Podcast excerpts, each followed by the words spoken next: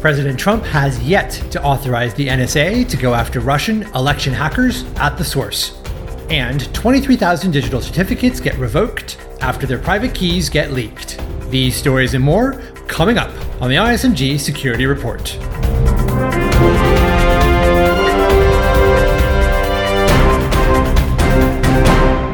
Hello, I'm Matthew Schwartz. Is Russia attempting to achieve a strategic objective by influence U.S. public opinion on elections? Yes, sir. I believe they're attempting to undermine our institutions. That's Democratic Senator Jack Reed of Rhode Island asking Admiral Mike Rogers, director of the NSA and chief of U.S. Cyber Command, for his assessment of the threat that Russia poses to U.S. electoral integrity. Testifying before the Senate Armed Services Committee on Tuesday, Rogers repeated warnings sounded by himself and other national security chiefs in a briefing earlier this month that Russia's attempted election interference had not diminished.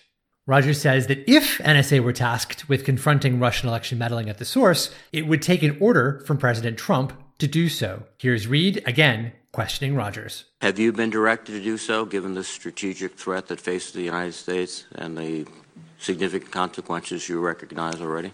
No, I have not, but if I could flesh this out, I'll, I'll say something in an open unclassified. I'd be glad to go into more details yes, in a classified. Um, based on the authority that I have as a commander, I have directed the National Mission Force to begin some specific work. I'd rather not publicly go into that right. using the authorities that I retain as a commander in this mission space. So, as, as inherent ability of a commander to prepare, plan, yes, sir.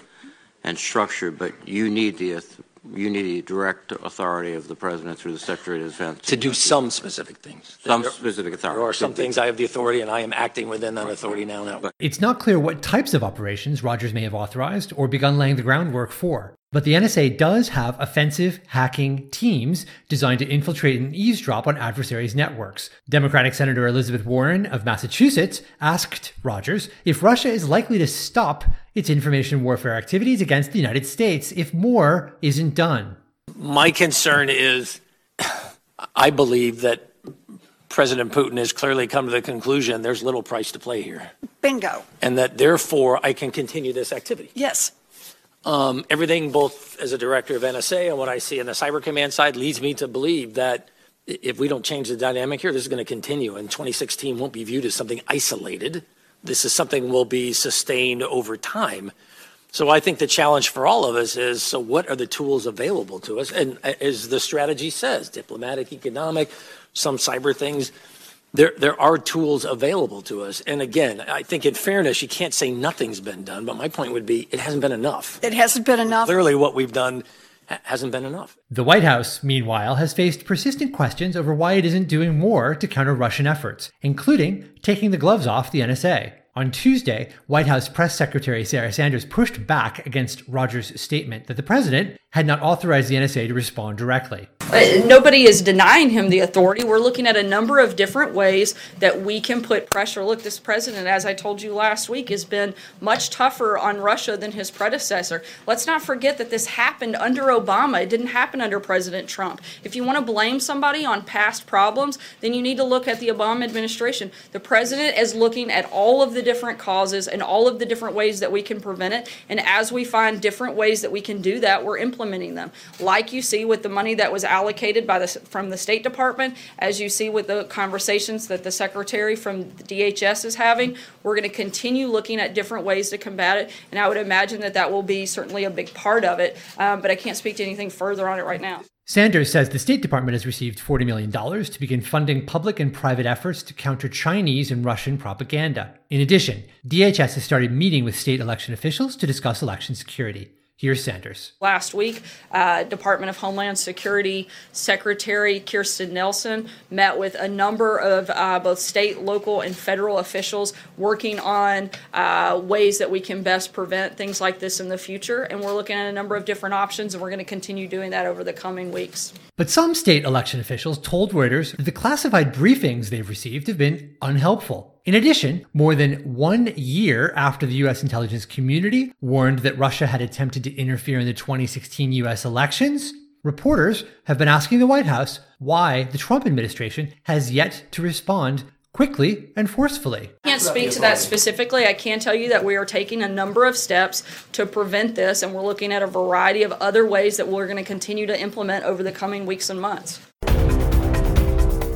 You're listening to the ISMG Security Report on ISMG Radio. ISMG, your number one source for information security news. Next up, ISMG managing editor Jeremy Kirk reports on a blame game that centers on the recent leak of 23,000 private keys. Digital certificate vendor Trustico is sparring with DigiCert following a serious security incident. Private keys for at least 20,000 digital certificates have been compromised, prompting a scramble to protect the affected websites. Trustico isn't saying how the 23,000 certificates may have been compromised, but the implication for websites using the certificates is clear. If the private key for the digital certificates has been exposed, it means an attacker could perform a man in the middle attack. DigiCert is in the process of revoking the certificates and has terminated its relationship with Trustico. Australian security expert Troy Hunt says the situation doesn't look good for Trustico. I wonder what it will mean for, again for Trustico though, because the entire premise of of anyone selling certs is trust. To get into the conflict requires a bit of history, and as with anything involving digital certificate vendors, it's a tortured one. Last year, Symantec sold its certificate business to DigiCert following a conflict with Google. Google alleged Symantec didn't properly control its issuing infrastructure, leading to rogue certificates.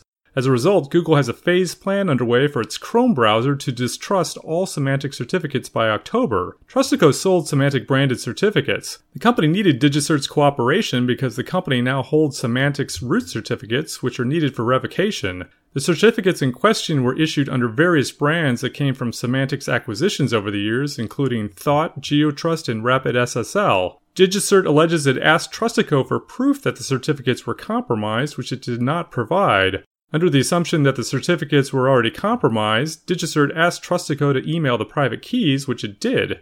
By virtue of emailing the private keys, the certificates should be considered compromised. DigiCert then notified the holders of those certificates, which is required under the CA Browser Forum baseline requirements. The emailing of the private keys was unorthodox, but it didn't matter. Around 20,000 of the keys so far have been confirmed compromised and in use.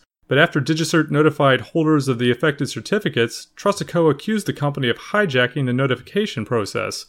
Trustico further disputes that the keys were compromised. Given the confusion over whether the keys had been compromised or not, DigiCert says it decided to revoke the keys because they'd been sent over email. It's unclear how the private keys were compromised. Trustico has indicated that the blame for the situation lies with the long running trust issues around Symantec, but DigiCert says it rejects Trustico's intimation that its request to revoke the certificates is related to Google's plan to distrust all of Symantec's certificates. So, what should administrators do? It's probably a good idea to replace any Trustico digital certificates as quickly as possible. For Information Security Media Group, I'm Jeremy Kirk. What happens if, despite an organization's best efforts, attackers nevertheless manage to penetrate an enterprise network? Deception technologies are designed to help. Simply put, this range of technologies, as defined by Gartner, refers to using deceits, decoys, and or tricks designed to thwart or throw off an attacker's cognitive processes, disrupt an attacker's automation tools, delay the attacker's activities, or detect an attack. What is deception technology? Well, various types of technology exist to help organizations put these types of capabilities into place. Some options are very inexpensive, but Gartner says that a full deception technology implementation will span multiple layers, including endpoints, networks, applications, and data. What's key to deceiving attackers is that whatever is meant to deceive should probably look like it's real. Here's Anton Chuvakin, Research Vice President at Gartner believability of deception is kind of a big deal. And if you rely on human experts to build believable deceptions, then the technology would only be used by the true elites, by the top, you know, 0.1%, and not by the mainstream organizations. So the vendors of deception tech do use machine learning to essentially absorb the environment, figure out your naming schemes, your users, your uh, your production assets, so that they can then cook the fake assets fake connections, fake IP addresses, fake names, fake whatever else to mimic the real environment. Chuvakin says deception technology is cool and advances have been made that make it more effective.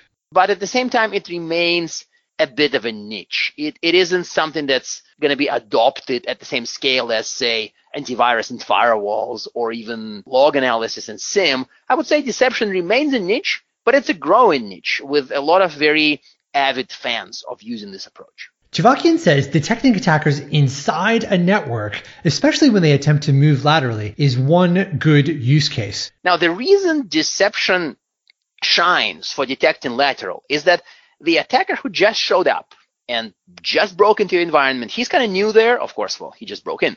And he doesn't know how things are around him. So he may be attempting to find the juicy targets or perhaps find the next hop. And this is where the attacker, well, I would say the attacker is more vulnerable to the deception because if he sees that many machines often connect to system X, he would say, hey, I should probably go explore X. But what if the connectivity records are fake and they're injected there by a deception tool? You can actually give this attacker a bunch of hints that he should, hey, you should go explore these machines. And he goes there, and of course, he's detected because nobody legitimate should follow the trail. The trail was planted for the attacker. So this is why the deception is kind of an effective and fairly, fairly reliable way to detect lateral. So, will deception technology continue to take off? Chuvakin says that while the technology is cool, it's no silver bullet and shouldn't be relied on to stop advanced attackers who may see the deceptions for what they are. For deception, if you spread those little breadcrumbs, as the vendors say, and somebody picks on them and then follows the lead to a machine, typically to a decoy, that's an attacker.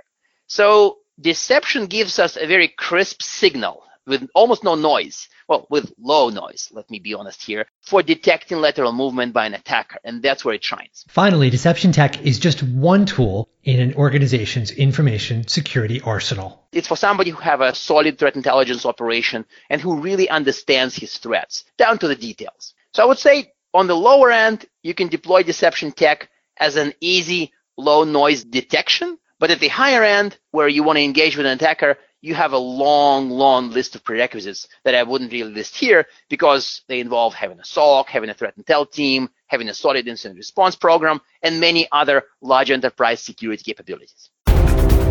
That's the ISMG Security Report. Our theme is by Ithaca Audio. I'm Matthew Schwartz. Catch you next time.